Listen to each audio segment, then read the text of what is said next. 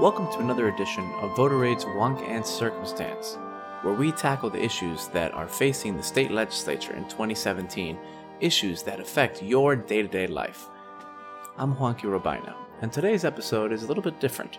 We're going to have two different discussions. The first is going to be with Armando Ibarra and Jessica Fernandez, who are actually up in Tallahassee dealing with the issue of Airbnb and the gig economy as we speak. The second half will be with panelists Nick and Alan, who will come in to discuss the ideology of ride-sharing apps, Airbnb, the gig economy, you know, the big picture stuff. So, without further ado, let's head to Tallahassee and hear from Armando and Jessica. Hey, this is Armando Ibarra. I'm president of A I Advisory, and we're a public strategy firm that works with uh, company organ- organizations and uh, uh, people in public policy to um, you know drive success in regards to major issues. We work with candidates, and uh, we help private companies um, in their business that overlaps with uh, government and policy. Hi, my name is Jessica Fernandez, and I'm a director of public affairs at A I Advisory. And um, my background comes in, in public affairs, and I'm deeply rooted in campaigns and advocacy, client relations and management. So where we really add value is uh, helping folks grow their network um, and really understanding data and being able to um, translate that data into uh, communications talking points. Thank you both of you for, for coming on and talking about this issue with us. Uh, today, we're talking about Airbnb. It's, it's kind of the second stage of the fight Uh, between uh, not ride sharing, but let's say the sharing economy, the gig economy, you know, between an existing industry. Uh, so we have, in this case, the, the gig economy is Airbnb, which is, for those that don't know, a website that allows people to rent a private piece of property. Could be their house, could be a room, could be whatever, I guess. And you do it essentially kind of like Uber, but in the uh, rental space. And of course, this is a, in direct opposition to the way that we have been renting uh, space for decades. You know, the traditional manner is that you go to a hotel and you rent a room for the night. First, let's start by saying, what is the existing structure right now? Is Airbnb technically legal in the state of Florida? Well, the, it depends from what perspective you're looking at it. From the state's perspective, currently, Uh, Airbnb and vacation rentals are legal, assuming that they follow existing state uh, statutes, uh, such as registering their properties. Um, from a local perspective, you know, um, and based on state law, uh, local governments, for the most part, are not able to prohibit things like, you know, prohibit uh, home sharing, like Airbnb, for example. But Um, it does directly contradict local laws as they relate to zoning. So it operates in sort of a gray area where, uh, on the one hand, there is, uh, in, in some respects, you know, legal, you know, legal basis for them to operate, but in other respects, they operate in co- contradicting local laws, and many of them operate while technically legal for them to exist, they don't they don't operate in full compliance with, you know, state and local laws that should govern, you know, their behavior and the way that, that they operate the businesses. So it, it's kind of a gray area, and one that, you know, these these businesses, Airbnb and others, they're looking to clarify, um, and that's why right now it's a very important time, because something uh, an innovation like this, Um, you know, hasn't previously been addressed um, in a satisfactory way by law and public policy. And now is when government is coming around to really investigate, you know, how it is that we should deal with uh, these type of businesses, these type of properties, and finding solutions both at the local and state level to to having them operate, but also finding a solution to the impact that these businesses have in the community. Interesting that you bring up Uber. So uh, it, it, a lot of people are drawing the parallels that the the way that the state regulates Uber are similar that to the way that the state regulates Airbnb. But from what I take that you mentioned, uh, Armando, that that's not necessarily the case, because Uber and Lyft and other ride-sharing apps were explicitly illegal, yes? And now Airbnb is not explicitly illegal. It's just that the the users of those apps, ra- rather the supply of those apps, have to follow certain rules that maybe they not might not be doing so judiciously. Right. Well, you know, I think a big part of it is that uh, most of these units do, in fact, violate local zoning. So on, on, on that side, because local zoning um, would prohibit commercial businesses from operating in residential areas.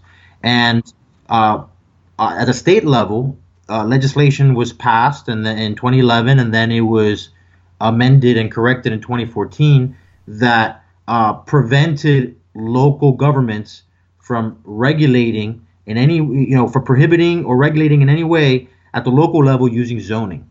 So on the one hand, the state the state law um, basically said zoning applies to these properties unless they're specifically vacation rentals, in which case they don't have to comply with, with zoning, uh, local zoning law. And that predates Airbnb, right? twenty eleven, uh, I don't know, I, maybe I have the timeline wrong, but I feel like that predates the popularity of the app by a well, significant well, vacation amount of time. Rentals have been around for longer than that. It's but, not just Airbnb that we're talking about. We're talking about HomeAway. We're talking about V R B O. We're talking about a number of websites. You know, we're just using Airbnb as the catch-all phrase to describe these transient uh, rentals. Okay. You know, it's also keep in mind that a few years ago, vacation rentals were a relatively small market, right? And it was Airbnb in the last two or three years where this market has exploded exponentially to the point where in Miami-Dade County alone, Um, there are more than twenty thousand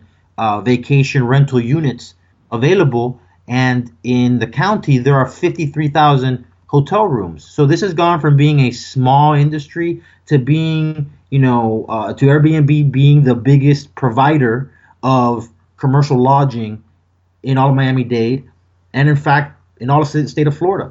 Uh, it controls more units than any individual hotel company does. Uh, so, you know, what we're seeing is this has gone from being a, a small industry, one that perhaps could be, you know, given some leeway because it was so small, to one that now is a significant, if not potentially a dominating part of the market. And so the question then becomes, you know, if that's the case, you know, we have to make sure that they're, treat, uh, that they're treated equally as other lodging establishments so that their um, the benefits that they receive in some ways from operating outside the law, you know, are equalized so that, you know, across the board, the industry follows one set of rules. So let me just outline a couple of ways that Airbnb um, is different even from HomeAway or V R B O. So Airbnb has this um, secretive agreement with the Florida Department of Revenue, which um, has only been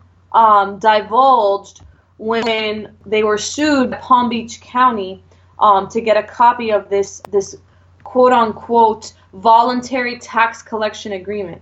Was this the government this suing? This was a county suing the state government, or the the state, the Florida Department of Revenue to, to release these these th- this agreement. So basically, um, some of the some of the key parts of this agreement include the anonymization of both the host and the the guest.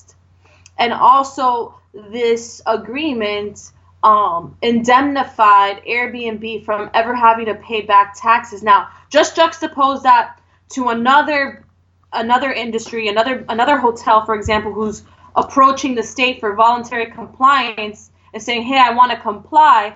They have a three-year uh, back window of going back. So, you know, there's a lot of differences and there's a lot of... Um, There's a lot of d- different ways that the government is treating Airbnb and home uh, uh, vacation rentals as opposed to any other business. Um, the the the uh, all hotels in the state of Florida are regulated um, through the Department of um, Business and Professional Regulations, the Division of Hotels. Um, so, mm-hmm. you know what we're what we're seeing is an unlevel playing field where essentially, some of the some of the bills being proposed this legislative session are picking winners and losers by favoring one type of lodging class over another, and being able to to to register, to audit, and to collect taxes on these properties, which all go into why we don't have a state income tax, the, the tourist development tax, the, the, the convention uh, bureau tax. Um, so th there's, there's a competitive advantage that Airbnb and others are gaining due to the fact that they live in this uh, shadow uh, market, basically, in the in the transient rental um, industry. Uh, I have to say that listening to you guys talk about the the scope of, of the treatment of Airbnb legally, it reminds me a little bit of a fight that happened in the legislature uh, a few years ago in regards to uh, sales tax collected online, and uh, the fight between Amazon and uh, traditional retailers. And the traditional retailers, if I'm remembering correctly, were saying, hey, it's not fair that websites, specifically Amazon, but but all websites, uh, are, are being allowed to charge uh, no tax. They don't collect tax, and therefore their prices are, are uh, cheaper through no fault of our own, and they get an advantage. And, you know, it's interesting because that, that fight happened, and it was contentious for a long time, and Uh, and now if you buy something on Amazon in Florida and it's from somewhere else in Florida, then you have to pay. I mean, there are some, some similarities to, to that case, but I think, you know, the main difference is that, you know, many of these online businesses were saying, you know, we shouldn't have to pay sales taxes because we don't have physical infrastructure in your state. We're not physically there. I mean, I think the case with these is that while it's a different business model, these these properties are physically in our state, and they're physically in residential neighborhoods. So in many ways, okay, it, it actually makes their impact all too real, right? It, it, it's even more uh, relevant and more in the face of residents, um, where, you know, they they are actually seeing these impacts in, in their neighborhoods, um, and that's a big deal. So, you know, I think the first thing is to, you know, with this issue is to kind of uh, analyze whether, one, these property, you know, one – let's talk about what home sharing is, right? And so, you know, for the most part, home sharing, and, and people think of Airbnb as a home sharing site, right? And home sharing refers to you're, you are renting out a room in your home, um, you know, in in order to, to a short-term renter, um, or something like that. But that's not, that's how Airbnb started, but that's no longer what Airbnb is, right? In fact, today, nationally, eighty-one percent of Airbnb's revenues come from commercial lodging in properties that are used exclusively uh, for short-term short-term rentals, um, and basically operate like mini hotels, right? So that's the key difference between somebody using, um, you know, having renting out a couple of nights a room or something like that, versus a, a whole industry that revolves around purchasing properties specifically to rent them out Um, as short-term rentals. And these these properties, uh, uh, is there any way to know if they're primarily in residential areas or versus commercial areas, or is it pretty much known that these are houses that are in like regular uh, well, neighborhoods? Most of them are in, in residential neighborhoods, and you know from the data that that we've uh, found uh, based on a recent research report by C B R E, um, is that eighty-one percent of revenue rental revenue nationally through Airbnb goes to these commercial lodging type units, which are, you know, units that are used exclusively for short-term rentals. Only nineteen percent of the revenue nationally corresponds to home sharing, and in Miami-Dade, those numbers are even are are even uh, more weighted towards commercial lodging. In Miami-Dade, eighty-nine percent of revenue uh, rental revenue through Airbnb uh, is for commercial lodging units, and only eleven percent. Corresponds to home sharing. And so, you know, really is that Airbnb has gone from, it started off as a home sharing site, but today it's a essentially an operator of commercial lodging, um, like a hotel, right? So, or like a hotel chain, where the key difference is they may not physically own the property, but it, you know, Airbnb operates like a large lod- lodging company. And you know, it's gone from being a small industry, maybe in twenty eleven, to a huge industry. In fact, currently in Miami, well, it's a legitimate are, competitor to, yeah, to hotels I mean, now. Miami, exactly. In Miami, there are approximately fifty-four thousand hotel hotel rooms. Compare that to almost twenty-one thousand vacation rental units, which have come on board in the last few years. So it's a very quickly growing segment. And in case you're wondering, twenty-one thousand is more hotel units in Miami-Dade County than any single hotel brand in the county. So it is currently the largest provider of vacation rentals. But the thing is that because they call them vacation rentals and, and, and they create this perception that people are, are sharing their home, you know, on, on a on a passive or marginal basis, right? They they create a certain perception. But the reality is that most of this is commercial and just like the hotels deal with. Now, this is a very big deal because almost all of these units are in residential neighborhoods. And, you know, residential zoning was created uh, for, for a reason. And everybody else follows commercial uh, or follows zoning laws. But for some reason, the legislature in the past at the state level chose to exempt them from, you know, this type of regulation at the local level. It prohibited local uh, governments from prohibiting the uh, vacation rentals or from regulating the duration of stays or the frequency in which um, these homes are rented. So basically exempted this whole industry from local oversight. And today we see the consequences of that. Um, and th- there are many, you know, but from a very basic perspective, it's co- sort of an issue of, of property rights. And, and property rights is not just a matter of you looking at it from what I want to do with my property. It's also a matter of looking at it from what happens if my neighbor chooses to, quote unquote, exercise his property rights, you know, and it affects me. So property rights is is is not just something that's looked from one perspective. And what we're seeing here is that by exempting vacation rentals from the same sort of oversight and regulation at the local level that every other business has to go through or that hotels have to go through, you're in a sense hurting the property rights of their competitors. One, of hotels that have to comply with millions of dollars worth of regulations, whether it be non-discrimination or A D A compliance or fire sprinklers or a whole litany of different regulations that hotels and other lodging have to comply with that Airbnb does not have to comply with, to the fact that um, you know, they're able to operate commercial businesses in residential neighborhoods in, you know, something that none of those other residential owners is able to do.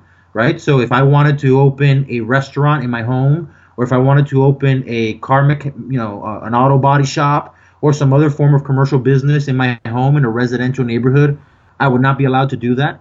They are allowed to operate their commercial business, this commercial lodging, um, unlike all these other com- you know, commercial businesses in other industries.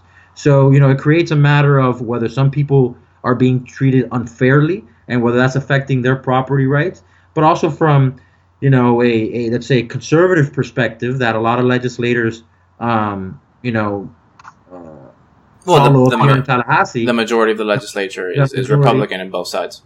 Yeah, and so, you know, it creates a, a double standard, right, where um, there is not one set of rules. There are, in fact, two sets of rules.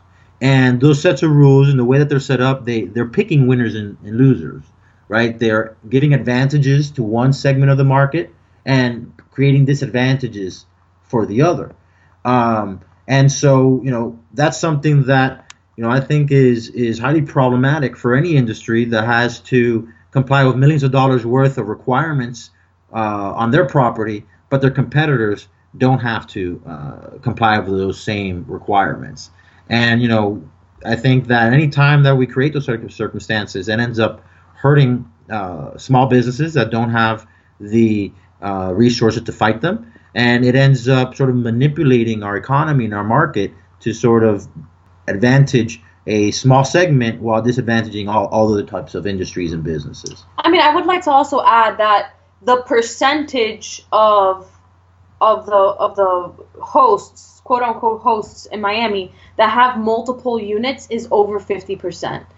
Um, so this is not just like, hey, you know, I'm gonna be traveling out of the country for six months and I want to be able to cover my costs, I'm going to put it up. You know, one person doing, you know, one, one, one house, one unit, one apartment. I mean, these are people that are do- running a commercial enterprise uh, without having to, to, to fall in line with the same regulation. Now, the same, your neighbor who's renting out his his house to Airbnb, according to to the to the current scheme, that's okay. But the neighbor across the street who's renting out a back room is is you know, according to some county and and city ordinances, uh, in violation for having an efficiency rented out. So having an efficiency is illegal, but doing an Airbnb is legal. So you see that there's a lot of there's a conundrum here. Right. So if a, if a property owner in Hialeah rented out their efficiency on a one-year lease, that would be a, a code violation. But if instead they rented it out on Airbnb to a different renter every night or however length, you know, but they rented out on Airbnb for a short-term basis, that would be legal and allowable. So, you know, we do start seeing, and this is an example of how this this creates a double standard, not just for businesses, but for property owners, um, where some of them are disadvantaged in their property rights, but, you know, new property rights are created for owners of commercial businesses that otherwise would not exist if it was a different type of business. And so that creates, you know, I think a lot of contradictions. Um, and it's an issue that, you know, the state legislature um, tried to deal with in twenty fourteen, when it actually gave local municipalities back some of their tools for oversight and regulation, but not all of them. And it still prevented, you know, local governments from uh, prohibiting or regulating the duration and frequency of these rentals, but it did allow them to um, go back and, and regulate some of the impacts created on them. And so now that's an issue that we're seeing at the local level, where in the city of Miami, where they're, they're going to be considering on Thursday potentially a a, a bill that would um, reaffirm the ban on vacation rentals in certain residential neighborhoods. We're seeing it with the county, which just recently reached a uh, a revenue agreement, um, you know, with with Airbnb, for example. And so, so it's it's a it's a very big issue at local level. And, you know, in the city of Miami, you know, for them, it's primarily an issue driven by uh, zoning and the desire to uh, to sort of maintain the character of neighborhoods. Um, but also it's one driven by pragmatism, because we, we see that in, in real terms, there are impacts that's having which have nothing to do with ideology. Uh, but among them, for example, is the way that it diverts uh, units from the general rental market, and it makes uh, housing more expensive for residents, because these units are now being um, diverted to short-term rentals. In the past twenty, in the past two years, sorry, Airbnb has gone from zero to twenty thousand units uh, on uh, on in their system in Miami-Dade County. During that time, fewer than twenty thousand affordable housing units were built. So on net, we're diverting units from housing for the working and middle class, and we're building, and, and more of these units are going towards short-term rentals. So it creates a real challenge to policymakers locally who have to deal with the major problem in housing affordability. Um, it also creates um, uh, problems uh, for uh, uh, for cities to deal with in regards to Uh, regulating uh, you know, behavior in in local neighborhoods. You know, for example, traditionally, you know, uh, noise complaints and other things happen at a certain rate in, in residential neighborhoods. In areas around um, short-term rentals, you know, the the the responsive the, the amount that, that law enforcement has to respond goes up considerably due to uh, overburdening of parking infrastructure, due to noise complaints, due to transient uh, visitors who treat the neighborhood differently than residents. Uh, so it does create an additional need for public services. Um, and finally, you know, uh, um, you know, uh, locally communities are very um, invested in ensuring uh, accessibility for the disabled and ensuring um, non-discrimination for in public accommodations, and, and yet um, these types of regulations that apply to public accommodations right now, their enforcement doesn't extend to vacation rentals, because technically vacation rentals um, are not do not fall under the same regulatory scheme as the rest of the public accommodation. So in essence, while it's illegal for them, it would be illegal for them to rent out publicly and discriminate in that process. There is, in fact, no pragmatic way to enforce it in an industry that runs in the shadows. So what we found is that um, there are studies that show that um, people that have names that sound like they're African American names. This was done at a Harvard Business School. This is a Harvard Business School paper that Armando's referencing. And it finds that they're sixteen percent less likely to be accepted by a host than people um, in the in uh, a control group. So, you know, what it shows is that that um, discrimination happens in these cases, but enforcement of it doesn't extend to them. And in fact, Airbnb has, and others have said that. That's is that be- is that because it's unclear, like who? Because I mean, part of the discussion here is who should be doing the enforcing, the state or or local uh, governments, which is, you know, the competing bills in front so of the right legislature. Right now, Airbnb S B wants a hybrid of that. Is that the problem? Airbnb wants to be the one to collect the taxes, but they don't want you to know who you're collecting taxes from exactly. So, so what she means is that Why? right now there are two things. What, what reasoning do they give? So there are two. There are two. Airbnb and others, they um, they promote their private, company-wide practices and policies, which prohibit this type of discrimination. Okay. Um, but it's something that we just don't know. Why? Because in in the agreements that Airbnb reaches with localities, and in fact, that's reached with the state, um, it does not identify neither the address nor the, the host name. nor the owner nor any identifying information about its properties to any of these local or state governments. So as far as the state government knows, it's an anonymous unit being rented out, right? They actually don't know where these units are or who they're owned by. Unlike, for example, public accommodations, where hotels have to register for their license, and you know what the hell, what, who owns the hotel, where it's located, you know, and you're able to to enforce these matters. It's in practical per, uh, terms, it's impossible to enforce these things when you actually don't even know where these units are. You don't know who owns them. They, they, they're completely abstract as far as these governments go. They don't know anything about them other than some anonymized I D that Airbnb applies to them. So it's basically very, very difficult, if not impossible, to enforce laws related to public accommodations, for example. And from the perspective of of collecting tax revenue, um, it's impossible to audit or to verify any of the information that Airbnb is giving.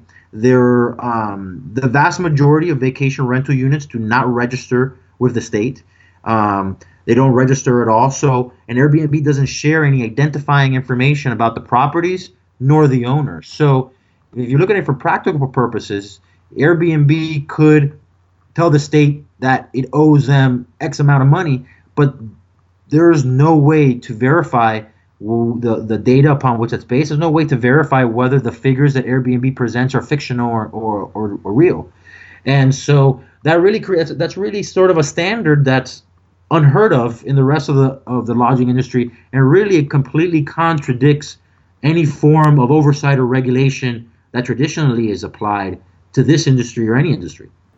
All right, let's wrap up on on uh, just kind of an overview question, right? Because the big issue right now is uh, who's going to re- regulate Airbnb. I think it's pretty clear that somebody will at some point. Uh, at the end of this session, which which side is going to win out? Is this going to be? Are, are we going to see a a short-term rental regulation structure at the state level, or will we see one that is county by county, or even possibly municipality by municipality? Which one is more likely to win out? So I think we're going to see potentially a little bit of both. But I think in the short term, at the state level, for example, we're likely to see more of a status quo. And also, we already have twenty-two jurisdictions that have independently reached um, quote-unquote voluntary tax collection agreements with Airbnb, including and, and those Sunny agreements, Isles, those agreements don't apply to companies that are not Airbnb, correct? Correct. So Sunny Isles, you said, a, a few others. Uh, I know Miami-Dade has said that they that technically listing your house on Airbnb is uh, fraud against your homestead exemption. Correct. Uh, so if the state passes uh, S B one eighty-eight, would that rule become illegal, or is it grandfathered in? It would likely be grandfathered in. Okay. Um, Which is just but, as messy. Right. So it's going to be grandfathered in, one, because it a court, it does not change the current part of the law that creates that grandfathered clause. Uh, you know, for, for cities and local governments that had laws on their books prior to twenty eleven. And this would also not affect um, the, you know, providing homestead exemptions or not providing homestead exemptions. What this, the bill that they're considering at the state level, what it would do is that it would prevent uh, local governments from regulating uh, vacation rentals in any way if they're doing it differently than how they regulate residential property. So to put it in other words, any way that any regulations or any oversight that they may apply to vacation rentals, they may have, they must apply it in the same exact way to all other residential properties. Got it. So, for example, if you were to find that there's a big problem with noise at um, vacation rental properties, and you know, or any other challenges created by it, uh, and you were to send And send around uh, code enforcement to make sure that they're following the rules, you would have to send that code enforcement generally to all types of residential properties in the same way, at the same rate. You cannot differentiate the way that you would respond to uh, the challenges posed by a vacation rental versus a regular residential property. But this goes back to the main issue, is that they want to lump in vacation rentals with residential properties. But as we've discussed, you know, a few minutes ago, and, and these are essentially commercial lodging properties. They're commercial businesses. And so, you know, I think it, it would be inappropriate to uh, regulate residential properties where a homeowner is living in it in the same way as you would regulate a commercial business that, because of the happenstance of the way the law is currently, is able to operate that commercial business in a in a location that traditionally it would not be allowed. So, um, you know, those are kind of the challenges that we're that we're facing at the state level. Is that, you know, we have to be able to differentiate between residential property and a commercial business or commercial uh, property, if that's in fact how that property is being used. Sounds good. All right. Thank you, uh, Armando and Jessica, for filling us in on the legislative side of this issue. Uh, when we come back from the break, we'll hear from Alan and Nick. You are listening to Voter Raid's Wonk and Circumstance. I'm here at the halfway point of this interesting episode on Airbnb to remind you that this podcast and all of the podcasts in the Wonk and Circumstance series are brought to you by our presenting sponsor, Voter Raid. Voter Raid is your one-stop shop to understand the candidates that are running for office on your ballot, not just for the big stuff for federal races, but the stuff that you might overlook normally, like state, like local. And speaking of local, if you're in Coral Gables, city of Coral Gables, the city beautiful, your election is coming up in less than two weeks. Voter Raid is live for your election.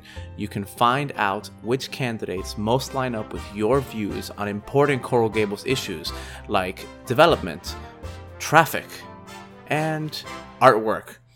This is an important election, as all elections are, and we've got your back.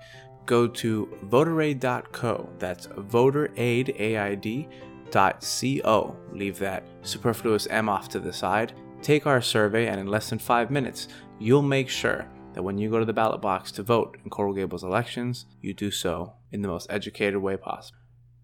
Now, to the second half of the episode. All right, welcome back.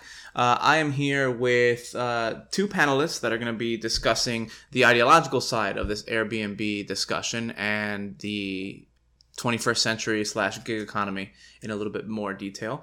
Uh, first, I'm going to turn it over to Alan. Alan, let the people know who you are.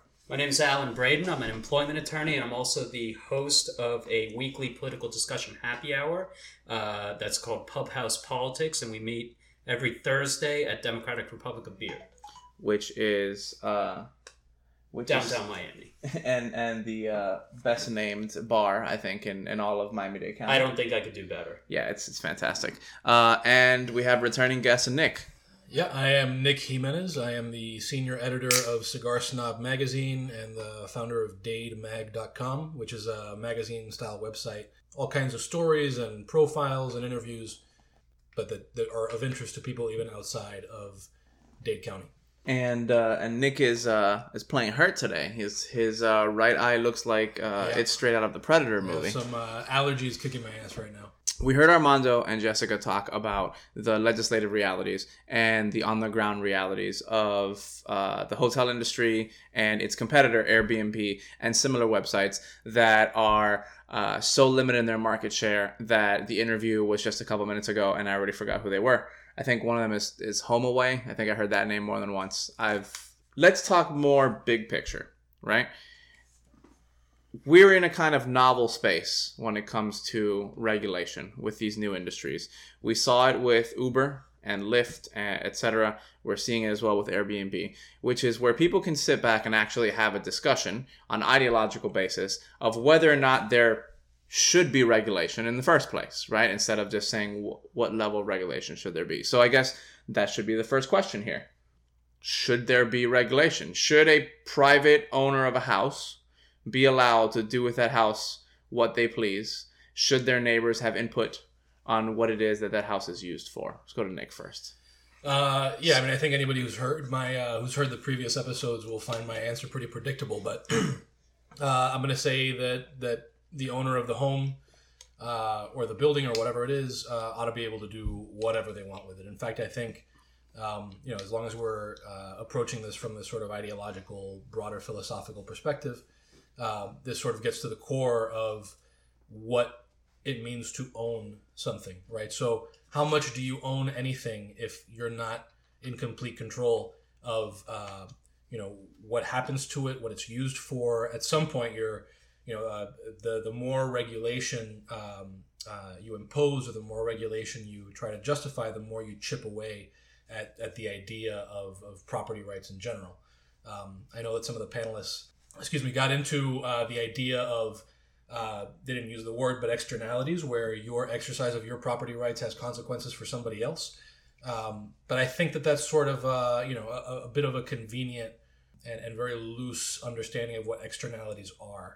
To the extent that uh, that homeowners have a right to uh, do what they want with their homes, I think that that you know applies when we talk about allowing other people to use a space uh, and, and charge some money for it. Well, I think the, the thing here when it comes to the externalities, and uh, and if you don't know what that means, look it up. It's a very important word in your life. The, I think the thing with externalities and the idea of how how much of your home do you really own. Right. And I'm not even talking about, you know, equity that you own versus the mortgage, et cetera.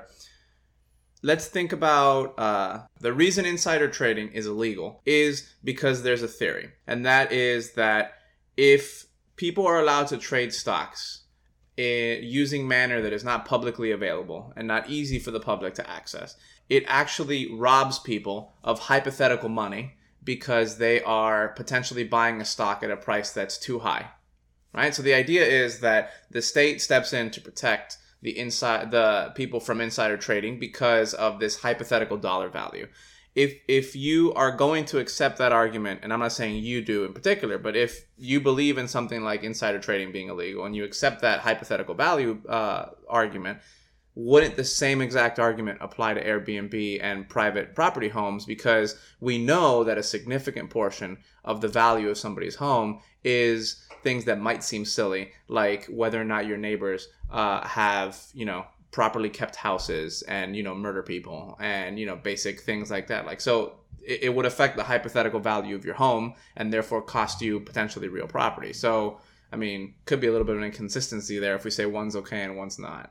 I don't see those as as quite being analogous. Okay. Um, I, I think that one, it relates to the, the playing field. So I think maybe the closer analogy would be the relationship between um, uh, short-term vacation rentals and the hotels, right? Where they're competing for the same business, but they're on a, you know, uh, the argument would be that they're not on a level playing field where one has an advantage uh, over the other. And I think that's where the analogy might uh, might hold, because you're comparing those two to another group or another pair, for instance, of traders who both have the same objective, and one of which has uh, what you might argue is an unfair advantage over the other. If we want to sort of liken it to uh, to investment or, or something like that, um, yeah. I mean, well, many people consider a home to be the largest investment that an individual person will make during their lifetime.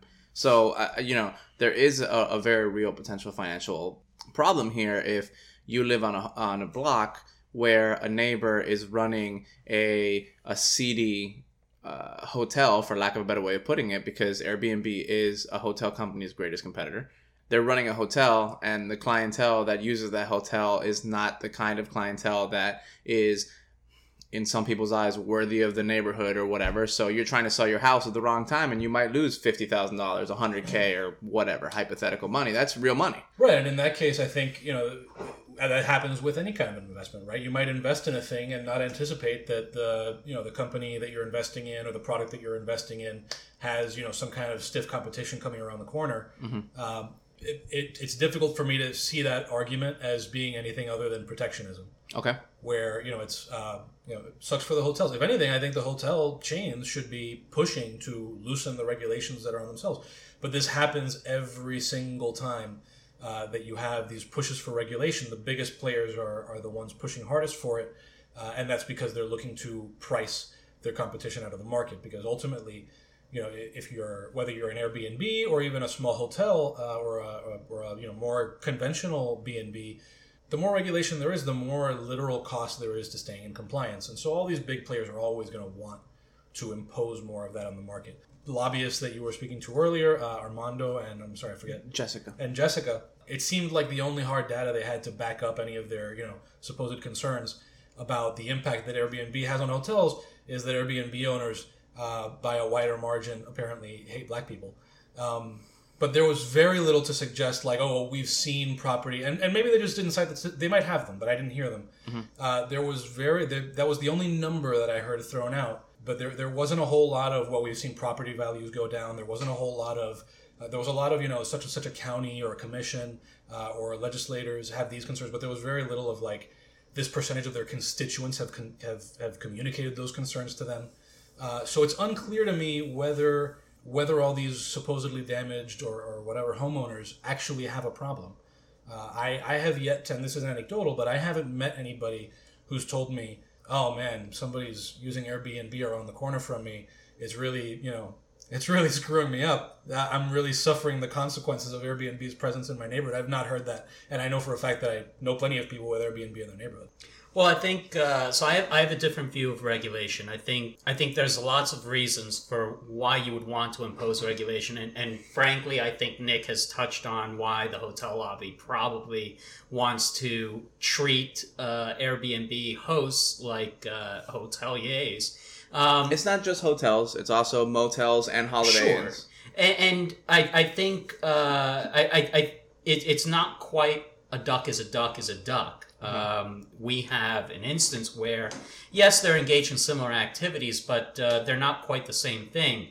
But when it comes to regulation, as far as what I think is a good reason for regulation in this industry, is uh, matching the expectations of the public, giving someone... What do you mean by that? Well, what I mean by that is, when you have somebody who's looking to consume Airbnb services, people who are going to live in the same area as Airbnb hosts, Um, that there are certain expectations that all these parties have uh, going into the relationship. Uh, the consumers expect clean, safe environments. Um, the uh, neighbors expect the neighborhood that they've been living in, that they saw when they when they inspected the house, uh, when they looked around, and they're not there. There isn't quite a provision for the continuation of those expectations.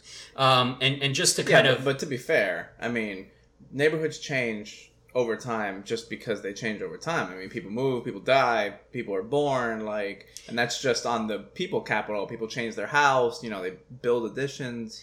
That's true, but there's one thing that's been consistent in neighborhoods, and it's that they are predicated largely on permanent residency, okay, not on transient, on transient hotel guests.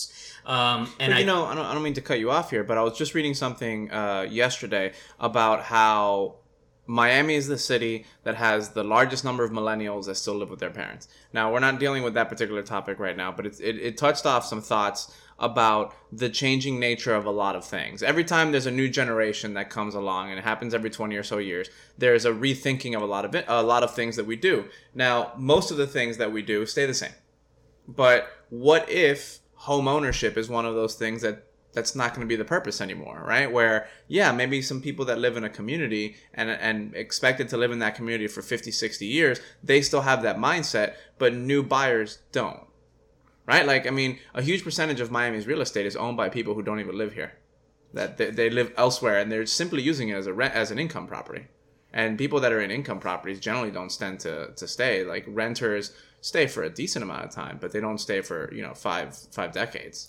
I, I think that's the important distinction. So if you look at, let's say, uh, zoning uh, zoning requirements, uh, coding requirements, when you see properties that are coded for, let's say, some sort of commercial use, you see uh, much more stringent safety regulations on those properties, because there is a need for additional for additional safeguards when you have properties that are being used in a particular way versus properties where you have permanent residency. So, for instance, a, a good example of this is most commercial properties are required to have automatic sprinkler systems. Uh, we oh, don't require, really? yeah, we don't require why uh, simply because you have people who are not permanent residents of those of those buildings. If a fire breaks out, it's more oh, you likely... mean sprinklers inside? Yes. Okay, yes. I, I I thought you meant sprinklers outside. That's what I was like, no, that excellent, seems, that uh, seems very strange. Thank okay. you. Okay. Yeah, no, it's uh, in, inside sprinklers because uh, you're going to have people who are in those buildings who don't know how to put out the fire, right? They don't know where the fire extinguishers are. They're not competent to do so because they are transient guests. They are people who are licensees on those properties for a very short period of time. And these are commercial properties? Yes. Okay. For residential properties, there is no such requirement because ultimately it's homeowners put out your own that are there fire. for a long time. Yeah. Okay. I mean, and, and to a certain extent, it's an example.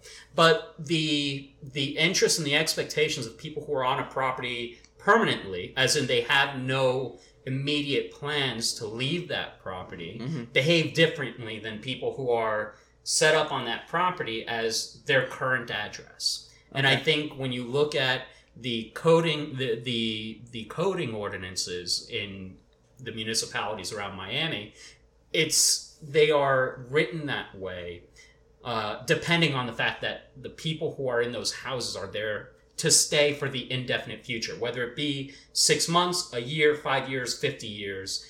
The point is, is that they have no immediate plans to leave, whereas people who have immediate plans to leave will behave differently.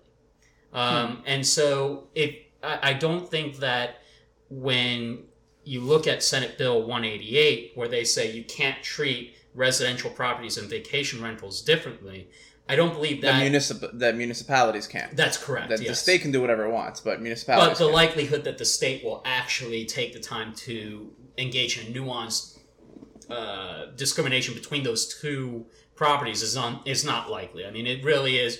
Coding has always been in the realm of uh, of municipalities because they're okay. the best equipped to do it. Um, so that that that's my concern, is that they are not quite the same, yet the state wants us to treat them the same way. Um, do I think that they have to have, they have to comply with every regulation that applies to hotels? No, I don't. You know, what's interesting is, so you touched on something that I want to get both of your feedback on. One of the questions that we ask on, that we're asking currently on the survey for Coral Gables residents, and we've included this question for a while, is, um, the opinion of the voter and the candidate on whether or not Uber should have the same requirements that taxi cabs do. So have medallions, have certain kinds of insurance, stuff like that. And you get into a a kind of bit of a problem here where maybe it we're forced to have regulation of companies like Airbnb, Airbnb at the county level simply because, like Alan was saying, the state doesn't do zoning, or as far as I know. If one body has zoning rules and they're not allowed to change those zoning rules for one specific, isn't that kind of weird and a little unfair? It may be unfair, and I'm not. I'm not suggesting necessarily that uh, that the ho- that the hotel companies don't have uh, a legitimate complaint um, as far as, you know, their competition being treated differently. Mm-hmm. Uh, I just don't think this is, that the, the solution is to make everyone equally bad off. So right? Would the solution then be, rather than mm. to... I already know the an- your answer to this, Nick. Uh, so, Alan, would the solution then be, if you're in a situation where we don't want to have a double standard, instead of having two bad standards, why don't you just not have a standard? Because then everybody's equal then. And, and, and I'm sorry, I know you're, I, uh, I don't want to cut you off, but because you mentioned Uber, I think Uber is a great example. I think if, if you look at what's happened, especially in New York City with all these medallion requirements, every time I see these stories, I'm thinking, why do you need to try and kill Uber and make their requirements as, as hefty and as ridiculous as the cab companies? Why don't you, the cabbies, just say, hey, why do we have to do this? Why can't we operate the way that they do? Why, sure. why can't we? So, yeah, my, my suggestion would be to offer hotel companies the same kind of freedom. Well, you know why it happens, because what Alan was talking about with uh, with homeowners, right? Taxi cabs are identical, right? And it's really hard not to to talk about Uber and Airbnb simultaneously here, because there's actually a bill in front of the legislature that all you have to do is remove... I don't have the, the number with me right now, but I'll make a mental note that uh, at this minute mark, I'll add it in the podcast episode page. The there's a bill in front of the legislature that uh, just a week ago was passing through committees. It's probably going to pass the House. And it's the same exact bill, pretty much, as S B one eighty-eight and H B four twenty-five, which are the ones that say that the state regulates Airbnb, not local municipalities. You just take out the word Airbnb and you put Uber into it. It's the same exact idea. So it's kind of hard not to think of the two companies Uh, simultaneously. If you're a taxi cab driver, you have the same complaints of somebody who's invested hundreds of thousands, if not millions of dollars under the old rules, and now those rules are gone. Well, you're not going to get that money back. That's sunk cost for you. And while sunk cost is a very important economic concept that everybody should know, you're out that money. It's not coming back. It's not your fault. Like, is the state going to pay you back? Right. I mean, my, my concern... So I, I think there's an important distinction between... Uh, Uber and Airbnb. Uh, we, we, well, there's a significantly different investment cost, and get involved in both. Correct, and I think the, the assets themselves are very different. The expectations are also very different. When the business the, professor in me has, sure, to, when, has to stop you right here and say a car is not an asset; it is a liability. But regardless, um, I think uh, I, I think when you when you look at the interests that are involved with real property versus a, a car that's on a public road, mm-hmm. you you have more interests at play, you have more shared interests at play. Um, that makes us a little bit more different. And then the emotional component, people's neighborhoods, people's property lines. Yeah, but people like their car too. I don't know. And also, to a should degree, this, should the state care about people's emotions? Like, I mean, uh, to a certain degree, yes. Okay, I mean, it's their fair. home. Um, I, I, you know, it's something that. But, Well, I guess, you know, you we, do have the right have, to pursue happiness. That's right. An emotion. Well, well, we well we have our code enforcement uh, rules throughout Miami, the mm-hmm. ability for different municipalities to actually enforce them at the time of violations going on differs a lot from community to community. Um, and I think it's something that is worth taking into consideration, because you do ultimately share property lines with these people. And I can get into, well, you know, my house doesn't have the insulation that I'm used to in the Northeast. I hear my neighbors doing everything, and hey, I love my neighbors. I go, I have beers with them all the time, but uh, you're a lot friendlier than I am. It's not, it, you know, it's not uh, ultra week at my neighbor's house. Uh, you know, every time there's a long weekend, um, but I think the the biggest, my personal issue with regulation of uh, Airbnb is that if you go all the way back to Old English common law, one of the first regulations that you had on real property was uh, the common carrier liability, which basically says that people who invite guests for the purposes of staying on their property, or people who transport guests, such as taxi cab drivers, livery drivers, that sort of thing, um, air, airlines, they owe additional duties of care to the people well, who are on their property. Not airlines back then. Uh, no, not back then. Um, but once you once you put airlines in the air, sure. they started. Uh, they they they assumed those additional duties of care that do stretch all the way back to Magna Carta time. Those expectations have never really changed. So when but somebody... Just because the tradition's old doesn't mean it's good. That's true. Well... It doesn't mean that it's still good. I either. think you have to I think you have to come up with a lot of reasons why it wouldn't be good. Because ultimately these that's, people are coming fair. in from out of town. Um, they are putting a certain degree of trust that they're going to have a clean, safe room. The expectation you won't get killed by an axe murderer. We live in a block-by-block city. I mean, you can be in one of the nicest areas in town, walk two blocks, and be in a place that you should never be on foot after nine o'clock. Um, there are common law liabilities still in effect in Florida today, where if a property owner does not take care to protect somebody about a criminal threat that they know about. Let's say their property has been burglarized several times. If they don't let somebody know that, they can be looking at liability. Where the rubber meets the road here is that there are no regulations for Airbnb owners to incorporate, register with the state, carry a certain amount of premises liability. And in in my opinion, that's where the real argument for uh, for regulation comes into play. Unfortunately, it's not something that the hotel lobby cares too much about because they already have to do it. But I would say that that's probably where Airbnb owners really do need to kind of step up to the plate and say, if we're going to offer this service, the reasons for that additional liability are present in an Airbnb rental just as they are for a hotel. I don't think that this issue changed all that much with Airbnb coming onto the scene. I think it's a question of volume. We're, we care about it now because there are, what is it, two hundred some odd thousand units that are on... Um, I think they said twenty thousand. twenty thousand, twenty-one thousand, right, uh, units in Miami. Um, so I think, um, I think that's where the problem rises. Um, now, Airbnb has premises liability that they offer, but it's an option. And it's also a secondary option. It's not a primary option, which means that if there is a dispute, there's going to be a court fight over whose insurance even kicks in between the primary homeowner's insurance uh, or Airbnb's secondary insurance. And it's going to play into, well, how involved was the owner on the premises at the time of the of, of the incident? It's things where the expectations have not been clearly laid out, whereas someone who walks into a hotel, they know that if they slip and fall in the hotel lobby, they're suing the hotel, and the hotel insurance is going to pay if it turns out the hotel's liable. Um, but there isn't that same expectation with Airbnb owners. Sometimes I just wonder if if Houston just knew what they were doing ahead of time, and they're like, we don't want to have to deal with any of these fucking problems, and no zoning laws. Yep. Do whatever you want. Build a roller coaster in some dude's backyard.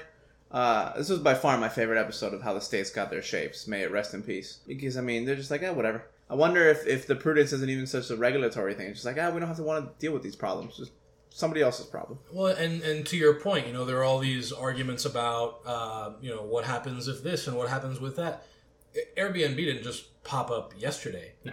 It's been around for quite a while, and I don't hear... But no one's really cared about them until recently. Sure, right, sure. Fair. I'm but sure only, they've been around for a long time. But, but only because they're big enough for somebody to care about. But my point is that there have been, I don't know what the number is, but perhaps millions of, of stays... And if there were a, a serious, you know, a statistically serious problem of, um, you know, related to uh, insurance or or whatever other expectations, you know, guests might have of, of the hosts, uh, I think we'd have heard about heard about it by now, which is why, you know, uh, sort of, you know. Well, generally these kind of things, like they they come after some kind of big problem. Right? Like uh, hitchhiking went away after a series of, and hitchhiking isn't illegal, but these things go away because something bad happens. I, I think that that's generally the case. We're just in a new era where information spreads so quickly where something bad doesn't have to happen. It's just like, hey, this is a thing. Let's let's see what happens with it. And, exactly. Yeah, it's, a, it's, it's different. It's a solution in search of a problem, and the problem isn't there. So when and I don't know if, I don't know if we have enough time I, I, to go into all of that. I, I, I would disagree with you there. Well, uh, sorry, just I was just going to say, you know, you mentioned you have all this access to information that also plays into, you know, at the time of the Magna Carta, when all these expectations were a big deal, uh, there was not the possibility of me, you know, uh, shopping around from, you know, hours, if not days away from, you know, my current location and instantly having uh, access to thousands or hundreds of uh, of ratings and one to five star reviews. And so there is also a market for information that sort of removes some of the necessity for these expectations to be enforced legally. Uh, they, I, I, I've used Airbnb plenty, and I haven't used, I haven't ended up booking, but I've shopped on HomeAway for uh, for vacation rentals. Um, And and there is information there about, you know, well, this is the sketchy neighborhood that's a block away, and, you know, these people left everything really dirty. You might get, I don't know, asbestos poisoning or something. So all these expectations, you know, maybe there's a, an argument for some of it, but I hesitate to argue that there's as much of a need for the state to guarantee, uh, you know, that uh, that providers meet these expectations as there was at the time the Magna Carta was signed. So uh, I'll get to a, a couple of the, the most important thing is uh, the fact that we haven't heard about a problem doesn't mean that there there isn't one. Um, That's fair. When it comes to legal issues, the money has to be there. That's the that's the real problem. Is I, I think when you have booking bookings on Airbnb, um, the question about liability or of insurance coverage is such that a lawyer flat out won't take the case. Uh, I would not take an Airbnb case simply because just determining whether there's a, a, a realistic expectation of payout there. Alan, that, by the way, if, if you don't recall from earlier in the episode, is an attorney, so yes. He doesn't just say that hypothetically. Uh, and uh, we don't work for free, unfortunately. Um, I'm cheap. I will work for beer, but it's got to be a lot of beer. Right. Um, but uh, but that that's one thing. The other thing is the, the information that's out there. Um, I mean, you've shopped on Amazon lately. You've seen reviews for, I don't know, Uh, a backpack or whatever, and it's five thousand reviews, all five-star reviews, most of them written from people in China. Someone who wants to attend an event in Coconut Grove, uh, he wants a place that's as close to Coconut Grove as possible. We all know that within a block or two of that downtown area, it can get real hairy real fast. But does a guy who's coming in from out of town know that? I, I, I'm go- I'm going to say that it's a risk where... But doesn't price take care of that for you? Like, does it? I mean, it, that's generally the case. Like, the average person knows that you get what you pay for.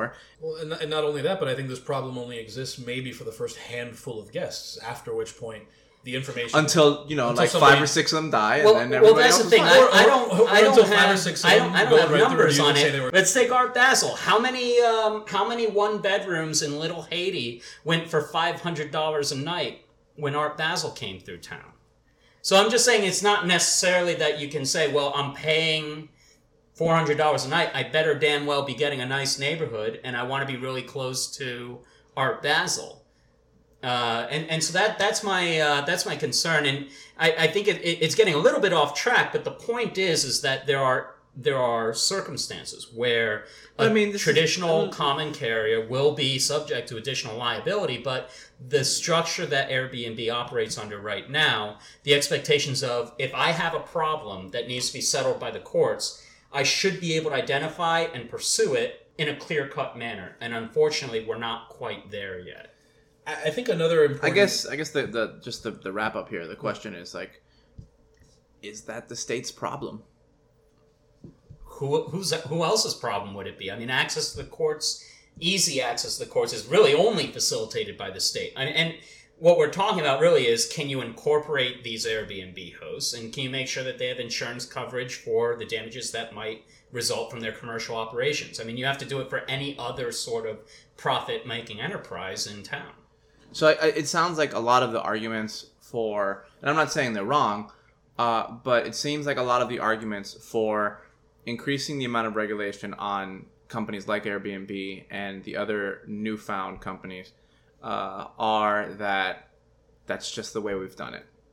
And we need to just treat everybody equally. And so everybody gets regulated no matter who they are. There's something magical about meeting people's expectations. Everyone knows what page they're on. Even if those expectations are really low? Yeah. Okay. I, I think fair. There's also gotta have something. Okay. That's, I think that's there's fair. Also something magical about paradigm shifts that defy people's expectations. Uh, and but let's, let's be frank much... here. We're not going to have a revolution in the streets because people in Austin can't get an Uber. Like, I mean, people are going to complain on Twitter and then go home and drink some Starbucks. Like, right, it, no, it, it, do the people really care that much? Like, if Airbnb gets regulated out of existence, it's not what the state is proposing. But hypothetically, if the Airbnb gets gets uh, uh, regulated out of existence and everyone believes that hotels are to blame, against this completely hypothetical scenario, it's not what's happening. Are people going to stop staying in hotels? I don't think so. They'll just be like, ah, okay, whatever. Well, no, of course not. It's going to get over it. We'll have removed their choices, right? So when their when their options are a hotel or the you know underside of a bridge, then yeah, sure, they'll stay in a hotel. I, I think also lost in this discussion is, and I don't mean just between the three of us or or the the two lobbyists that that were in the discussion earlier, Uh, I just mean the broader public discussion about the uh, sharing economy. I'm not crazy about the term. Um, it's a pretty stupid term. It, yeah, it is is the impact on the consumer, right? So there's a very real value to uh, opening the market the way that it's been opened, such that people who uh, might not have access to a certain level of service and a certain level of, let's say, luxury uh, at a hotel chain suddenly have it through Airbnb. And there's a real value there. Uh, there's there's a value to the person who uh, has new access to uh, to a certain caliber of product. And there's also uh, a, a value to the person who's able to supplement their income. So I, I think that sort of lost here is the way that the consumer and the Airbnb uh, host owners are affected financially, which, it, yeah, there is a real human cost there. Uh, and there's a real human benefit to the market being more open. If you're not allowed to build a, a terrace on your house, you don't have to do any of that stuff without getting permission. Should you be allowed to run a company out of your business? I mean, the, I think Jessica was the one that brought up earlier, and it's a really good point. You can't just open up a restaurant in your kitchen. You can't just start making stuff out of your kitchen. So if one part of the house is illegal, should we now make the, the whole house is legal, but the, when you do it individually, it's not. And then it, it almost seems like every time you want to even like rent, do anything, you just need a lawyer. So, I mean, it's good for your practice, Alan, but, uh, right. but I mean, yeah, it's, it seems like if you look at it from that perspective, then no, it's not really fair. No, it, it, it may very well not be fair, but the, the solution is not to be, you know, equally crappy to everyone who wants to do everything. We keep coming back to that, right? Yeah, I mean, so um, the, the other thing, and, and maybe I'm not familiar enough with the way that these bills are written. So, but, but there's with also... too many words. With too many words. Uh, th- there's also the issue of even just the, the way that the discussion is framed. Jessica and, um, Armando. and Armando. We're talking... Nick's earlier, not good with names, no, as you I'm can tell. No, I'm terrible with names. This is why I'm a print journalist. I never have to remember uh, names during an interview. So uh, Jessica and Armando were talking in terms of, you know, Airbnb has X number of units and Airbnb is in so many places. Airbnb doesn't have anything. Airbnb is a conduit. It's basically like a fancier Craigslist, right? So if we were doing this via Craigslist, if I just put a Craigslist ad up saying, hey, you can stay at my place for twenty bucks, are, are, is that okay? But no, I, I think Airbnb just becomes a, an easier, bigger, more sympathetic target for the hotel industry because of the fact that they're so widely used, but it's very different. You know, uh, saying we're going to charge a fee to put you in touch with you and to process a credit card fee, then to say Expedia doesn't have a bunch of units. Travelocity doesn't have a bunch of units, and they serve more or less the same function for the hotel industry.